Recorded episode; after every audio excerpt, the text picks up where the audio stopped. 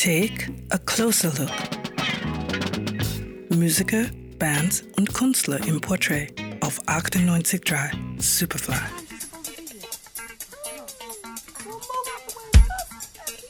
Das Wort Disco wird sofort mit Städten wie New York oder Chicago assoziiert. Doch Disco hat vor allem in Europa eine große Geschichte. Wir wollen uns hier aber nicht mit einer schwedischen Band mit vier Buchstaben befassen, sondern mit jenen, die den Sound kreiert haben. Frankreich ist auf der Disco-Landkarte im Zentrum zu finden. Von dort kommt ein Schlagzeuger mit viel Einfluss.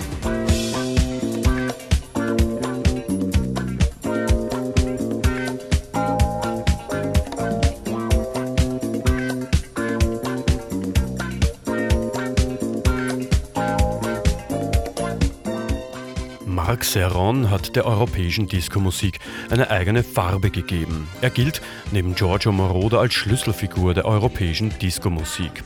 Und auch sein internationaler Einfluss ist unbestritten.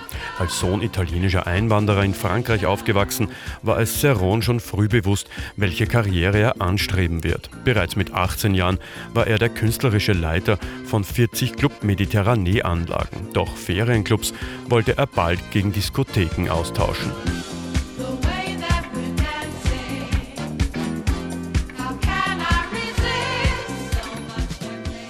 Sein erster Hit ist noch mit der Formation Congas entstanden, co-produziert von einem anderen wichtigen französischen Musiker, Alec Costadinos. Mit ihm zusammen sollte auch der erste Welthit entstehen.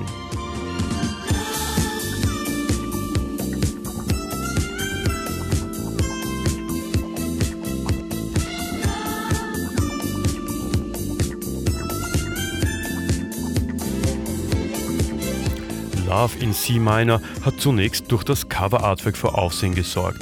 Leicht bekleidete Damen umringen Seron, der am Boden sitzt. Doch das Cover wird vor allem für den amerikanischen Markt entschärft. Die Musik schlägt ein wie eine Bombe. Es folgt Hit auf Hit.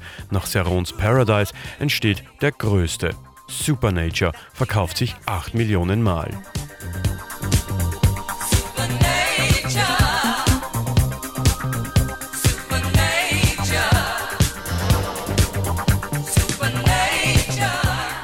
Serron ist auch für seine bombastischen Live-Konzerte bekannt. Musiker, Tänzerinnen und in der Mitte der Altar in Form des Schlagzeuges mit dem Priester Marc Serron.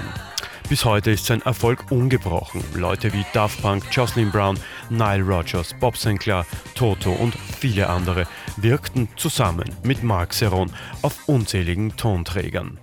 Gerald Trafnicek, Superfly-Redaktion.